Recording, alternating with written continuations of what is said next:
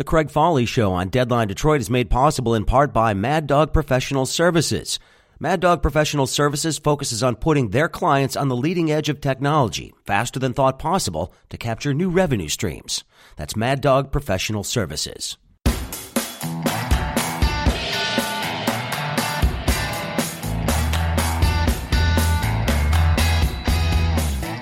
Greetings, everybody. This is the Craig Fahle Show on Deadline Detroit on a Wednesday. So glad to have you with me today.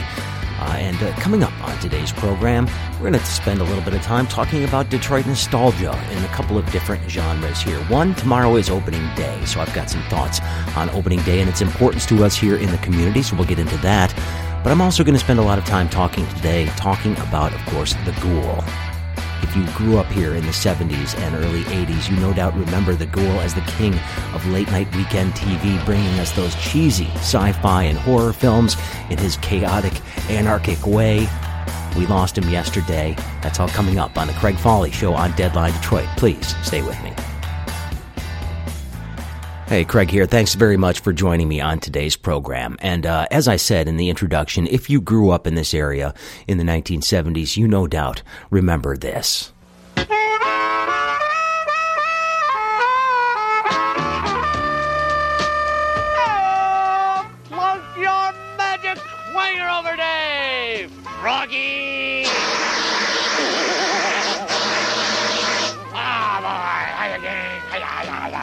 How y'all doing out there? Hiya, hiya, hiya, hiya. Froggy's my name, and harassing and the psychotic sickies my gang. Hey, Frog, I mean, what's all this mess over there? What's in your hand? Just like all of it, creep. I got my little Froggy rake, and I'm cleaning up my little Froggy yard, you psycho. You know, I'm not like you, a one-man slum. I try to take care of business around Channel sixty-one here. Oh, boy, that warmed me up real good. Oh, boy, I'm here a real sicky psychotic. Now, if you, of course, again... watched late-night T V in the nineteen seventies and early nineteen eighties, you recognize that as the Ghoul. And, of course, his friend Froggy, who was the victim of all kinds of cruel pranks on the part of the Ghoul, who is better known as Ron Sweed. Ron Sweed passed away after uh, a long illness, and uh, we lost him at age seventy. Now, the Ghoul was a part of, of all of our childhood if you, again, grew up in that era. And if you were allowed to stay up to watch the Ghoul, it was a big deal when you were a kid. He showed the worst movies and had more fun doing it than just about any horror host I can think of. Joining me right now to talk a little bit more about his legacy and, of course, uh, what he meant to us is my friend Rob Saint Mary. Now, Rob and I, of course, worked together for many years at W D E T, but Rob, of course, has long been involved in film. He podcasts, radio hosts, uh, and, of course, has also written the Orbit Magazine anthology, which you can find still. Wonderful, wonderful book chronicling that fantastic, fantastic publication that existed here in Detroit. Rob, thanks so much for joining me today to talk about the Ghoul. I know he was a friend of yours. Thanks, Craig. It's great to talk to you, too. And, you know, we've known each other uh, quite a couple of years. yeah, quite, quite a couple. I, I think you multiply that by about ten, and I think we're we're pretty close there. Yeah. Uh, but but Rob, you know, let's let's take a look at the at the Ghoul here. Uh, really mm-hmm. interesting guy that you actually got to know pretty well, uh, and yeah. in fact brought him back to Detroit television for a few specials uh, long after his run had ceased in the city of Detroit. Um, Talk first about him as a person, because we all know the television personality, what that was like, and we'll talk a bit about that. But I want sure. to know what he was like as a person. He was just a very nice and humble, quiet guy. I mean, I it, it might be an odd comparison, but I know people who know um, Iggy pretty well, and they say that there's Iggy on stage, and then when he's off stage, it's just Jim. And I think it's kind of the same thing where when he put on that wig and he put on those sunglasses and the, you know, the fake beard and the mustache and the lab coat, it's the Ghoul. He's on stage. He's on T V. He's blowing stuff up with the firecrackers. He's doing all kinds of wackiness. Um, but when he's off, he's just Ron, and just one of the nicest, sweetest guys I ever met, um, who, You know, I, I was a young guy. I mean, if you'll indulge me, I'll tell you a little bit about how sure. I got to know him.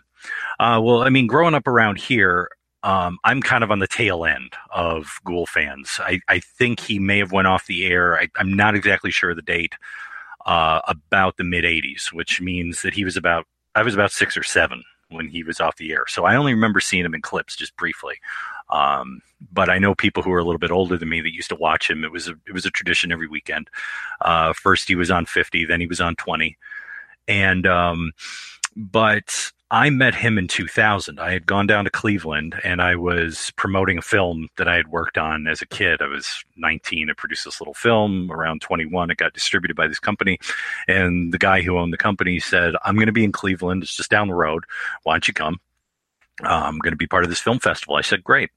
And the Ghoul happened to be at the film festival. So we started talking. He goes, where are you from? I said, well, I'm from Detroit. And I go, it's nice to meet you. You know, you're a legend back home in Detroit. And he's like, you know, Detroit always got me, because he was on Kaiser Broadcasting, which was fifty at the time here in Detroit in the seventies. And they had syndicated him. He had started in Cleveland. They syndicated him to, I think it was seven other cities, including Boston and San Francisco. And he never caught on in those other markets as well as he did here. He did well in Cleveland and he did extremely well in Detroit. And I think probably part of the reason why he did well here was uh, some of his references. So, I mean, he, you know, always had polka music in the background. Um, he, he would make fun of Parma, which was a suburb of Cleveland that had a, a Polish community, but much like where I live, Hamtramck, Polish community. So there were certain things that we could all agree on. Um, And there was just that sort of irreverent spirit. I mean, he, you know, blew stuff up with firecrackers and talked about how bad the movies were, and he would put sound effects over the movies. I mean, in a way, he was kind of like Mystery Science Theater before Mystery Science Theater became a thing. Well, and Rob, I mean, there was, it was also sort of uh, an anarchy. Um, you know, there wasn't a teleprompter that he was working with. Um, obviously, mm-hmm. they did some prep about some of the skits they were going to do and some of the things they were going to do to poor Froggy. Mm-hmm. Uh, but at the same time, a lot of this was just completely improvised, off the cuff lunacy. And it was something that, that, as he said, Detroit got it. What what do you think it was about this market that appreciated that type of, of anarchy on the set? Well, I, I think what's interesting to me, and I'm going to go back a little bit and kind of explain how the Ghoul, how Ron Sweed became the Ghoul. And I think this will help you understand um, a, a connection between another cultural hero in Detroit and him. Is um, the Ghoul really started out as um, as a version of an earlier host. So in Cleveland in nineteen sixty-one, sixty-two, sixty-three, there was a guy by the name of Ernie Anderson, and Ernie Anderson had a show called Ghoulardi, and Ghoulardi was, he was a hip beatnik. So he had the same fright wig and glasses, and he would talk, hey, baby, how you doing? And all this, come on in, we're watching a bad movie and all this. And Ernie Anderson was, he was a pitch man. He was a voice talent. He was on local T V there in Cleveland. And eventually he decided, you know, I've kind of had enough of doing this. I'm, I'm going to hang it up. I'm moving to California. And Ernie Anderson eventually became someone that all of us know if we're of a certain age. He became the voice of A B C Network. He was one of the highest paid voice actors of his time when he died. So when you remember tonight on MacGyver, that's, that's Ernie Anderson. So uh, kind of an interesting side note, uh, Ernie Anderson's son is Paul Thomas Anderson, who did Boogie Nights and There Will Be Blood. And his film production company is called the Ghoulardi Film Company. But anyway, I digress. Uh, Ron Sweed met Ghoulardi when he was a teenager. And he did a little skit. There was a, I, I believe it was a beach or something in Cleveland, and Ghoulardi was going to appear. So Ron dressed up in a gorilla costume and got on stage and did all this stuff, and then became kind of an errand boy for him. Um, and was just really enamored with this whole thing. And when the, and when Ernie went west to Hollywood, he said, you know, why don't you come back once a month and, you know, you can tape some shows and do it. And he's like, no, nah, I'm kind of done with it. And, and he's like, here, you can have my fright wig and all this, you know, if you want to do something with it, that's fine, kid, but whatever. And so in nineteen seventy-one, Ron, at the age of, you know, his, his late teens, early twenties, goes, I, I'm going to try and do this. I'm going to try and emulate my, um, my hero, Ernie Anderson, Ghoulardi. And what he realized, and this was a conversation I had with him, was he goes, you know, he couldn't do that beatnik thing. It just wasn't him. And that kind of had moved on in the culture, you know. So he kind of looked around and he saw Alice Cooper and thought, yeah, you know, Alice's big stage performance and you know, spectacle, and, you know, this is before the guillotine and all that stuff. Sure. But still, like, you know, that that's what we connect to here in Detroit, that kind of idea. So, so I think in a lot of ways what Ron Sweed did was he took Ghoulardi, something that he loved, and said, I've got to get with the times, heavy metal music, uh, the, the, you know, before it was punk rock or whatever you want to call it, you know, the Stooges, uh, Alice Cooper, things like that, and kind of put those two things together. And, and that's really what kind of informed his sensibility on T V. My guest right now, of course, is my friend Rob Saint Mary. We're talking about Ron Sweed, a k a the Ghoul, who passed away yesterday after a lengthy illness. Apparently, he had suffered a heart attack a few months ago and never really fully recovered from that. He was seventy years old. But for those of us who were raised in the seventies here, he was a big part of our weekends. And uh, being able to brag to your friends that you stayed up to watch the Ghoul was a big, big deal when I was in elementary school and middle school uh, here in Southeast Michigan. You know, Rob, this guy was so tied to Detroit. Even though he was from Cleveland, the show originated in Cleveland. It eventually migrated here, but he was so known here. I, I want to pass along a story. This is my little Ghoul story. I never met Ron Sweed, uh, but I was interviewing Bob Weir from the Grateful Dead several years ago on my program. And when I said, Bob, welcome to the to the Craig Fahle show here on W D E T, he comes on, he goes, hiya, hiya, hiya, just like Froggy. So he knew about the Ghoul. Uh, he knew the importance of that to the Detroit audience. And I cannot tell you how many listeners called up and said, I can't believe Bob Weir is a fan of the Ghoul. it, it was amazing how many people were, were totally knew what that was about. And it really touched a, touched a, a sweet spot for a lot of folks. Well, it's funny because he must've been one of the few people out in San Francisco that was watching it when exactly. It was syndicated because, because like I said, it just didn't catch on out there. I mean, I, it must've caught on uh, among the, you know, the Dead and, and other freaks, but I think that's really what it was. I mean, he was kind of a clarion call to, to the weirdos. Uh, my, my friends who are a little bit older than I have been doing a lot of uh, work, you know, with the Orbit magazine book, and then now the Detroit punk history, uh, oral history work that I've been doing over the last few years. And uh, some of my friends who are older, you know, twenty odd years older than me, in late fifties and into their sixties, talked about how having him on T V was really kind of, It was it was anarchistic because, I mean, don't play with firecrackers. You know, I mean, you could get firecrackers back then. It was easier, you know, probably as easy as it is now since they changed the laws a few years ago here in Michigan. But um, the it, I, I love what Jerry Vile said in the in the Free Press write-up that Tim Kiska put out today about how he was like the Hunter Thompson of trash, and and he would, you know, light firecrackers. You know, you like you weren't supposed to light firecrackers around people or do things like that. And you and, certainly weren't supposed to try to blow things up with no, them, which he did no. all the time. Yeah. And, and when you're a kid, that stuff was huge. You're like, we love this, and of course you, yeah. you know, we build models just to blow them up with fireworks, right? And, and and you know, T V. In order to be on T V back then, it was like, you know, there was only like three channels, so it was like it was important. It was serious work, you know, to be on T V. And you think about the other horror hosts that we had here in Detroit. I mean, Sir Graves and, you know, Bill Kennedy and, and things like that. And those guys were stiff and tame compared to what the Ghoul was doing. I mean, well, and he was smoking all the time too. Right, right. And, you know, when, when I got to meet Ron, this is the thing, like I said, in two thousand, I met him in Cleveland. And he's like, I'd really love to be back on in Detroit. You know, you guys really got it. And I said, well, let me see what I can do. You know, I, I I had some luck with some publicity on this little film that I had made. And I figured, you know, make a few phone calls, put together a little, you know, a couple pages on what it is that you want, and start knocking on some doors. And, and in the fall of two thousand one, uh, we were lucky enough to get three specials on the air. It was uh, Halloween, Thanksgiving, and Christmas of two thousand one on, on Channel twenty. And the, the hope was, is that if we could get him back on, that the audience would be there, or at least the, uh, the, the station would see the value of him and go, yeah, you know, we'd love to have him back. And um, those three specials aired, but it really didn't go much further than that. And I think that may have been the last time he was on T V here. But when he came to town, and I did some other events, we did a we did a concert at the Magic Stick with some bands, and we did uh, an in-store at Thomas Video, sadly uh, gone as well. Huge importance, uh, cultural relevancy here. That video store, I can't under underestimate the value of that place as well in terms of our our collective memory of film and video. But he, um, I mean, he was only supposed to be there for a couple hours to sign autographs and take photos, and I think he ended up staying an extra two hours.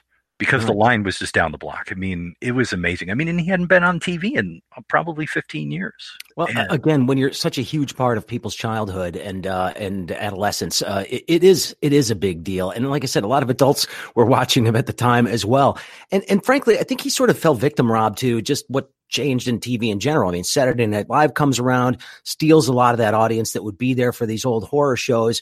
Uh, and, and they sort of went away for a long time. You've got yeah. Sven Gulli that's on MeTV now. I think he's still on in Chicago, but you really don't have a lot of shows like this anymore, with the exception of M S T K, uh, yeah. or whatever you call it, Mystery Science Theater. Yeah. Um, and that's sort of making a bit of a comeback as well. You know, it almost seems as if if he could have held on, there might have been some room for him again. Right. I mean, where that all comes from, I mean, the history of horror hosts is kind of fascinating, because what it was was in the fifties, Universal decided that they were going to sell a package of, I think it was twenty films that were just B movies that nobody sure. cared about.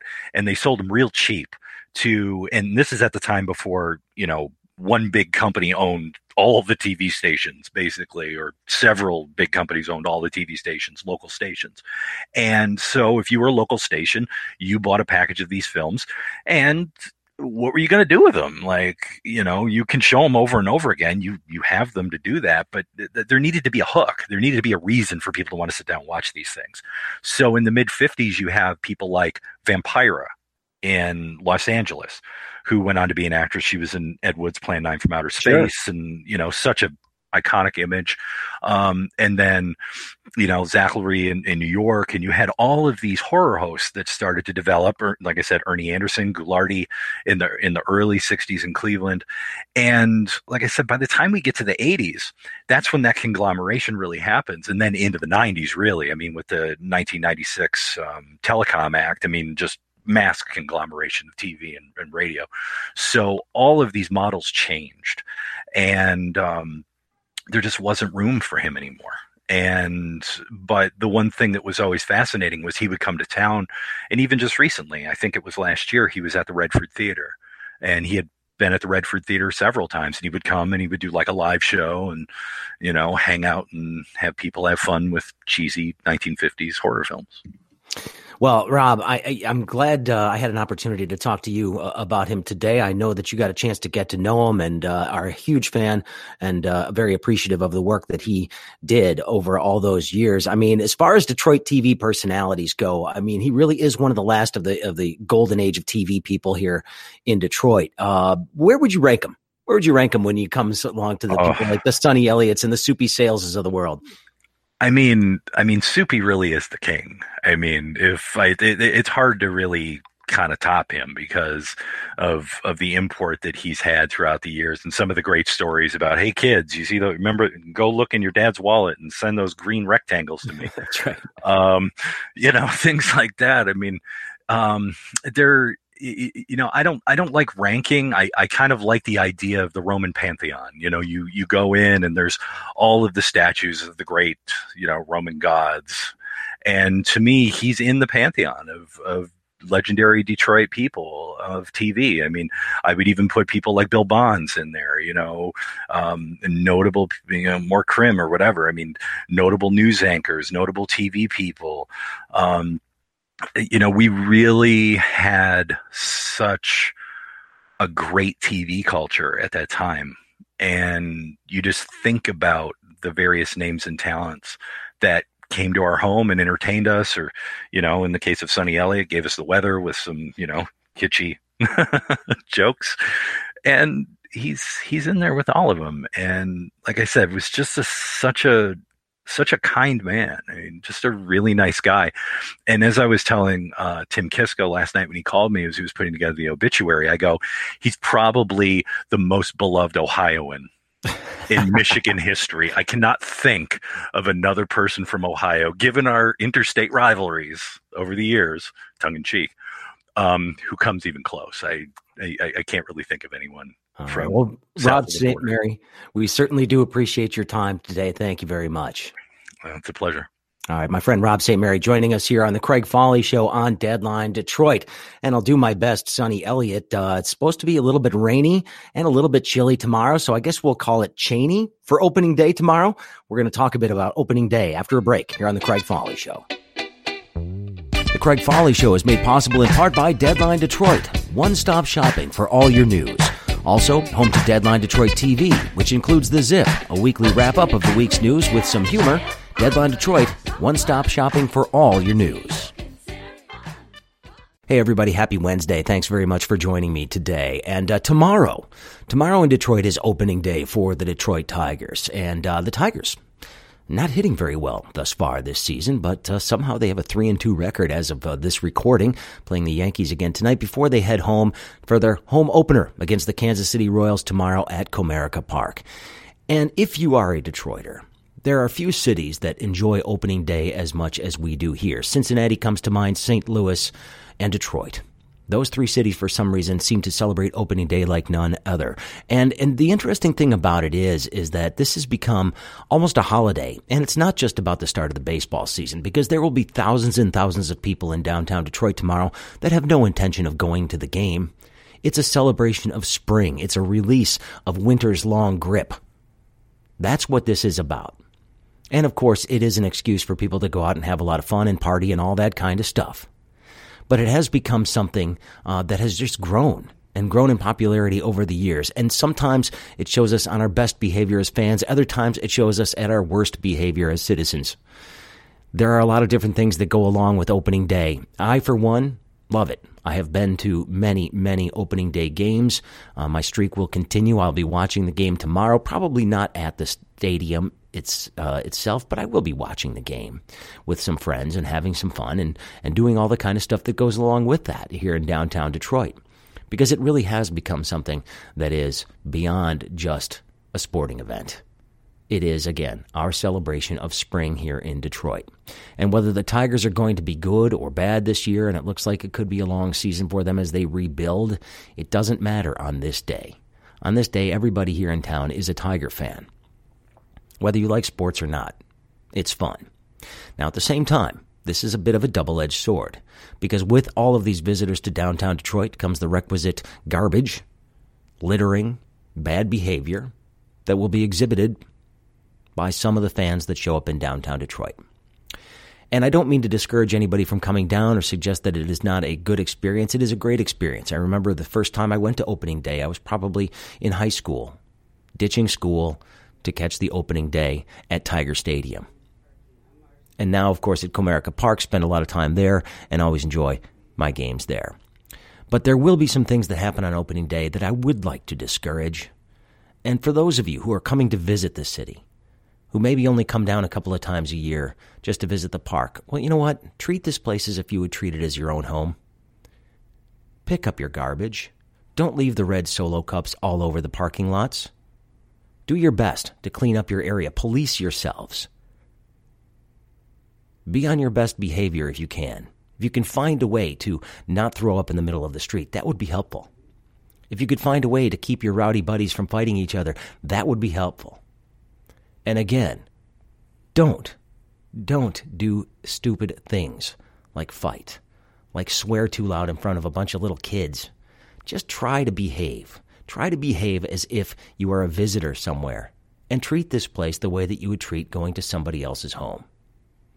Now, I'm not expecting everybody to be perfect. It never works out that way on opening day, but we can do better than we've done over the last several years, especially when it comes to garbage left behind.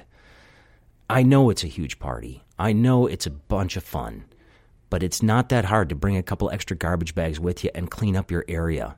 Even if even if you leave your garbage bag full of your garbage next to the garbage can that may be overflowing. Something to prevent just this spread of cups everywhere. I'm not asking you to do a whole lot, but if you could do me that little favor and do the city that little favor, we'll all have a much better time. We certainly would appreciate it. In the meantime, have fun tomorrow. Go Tigers.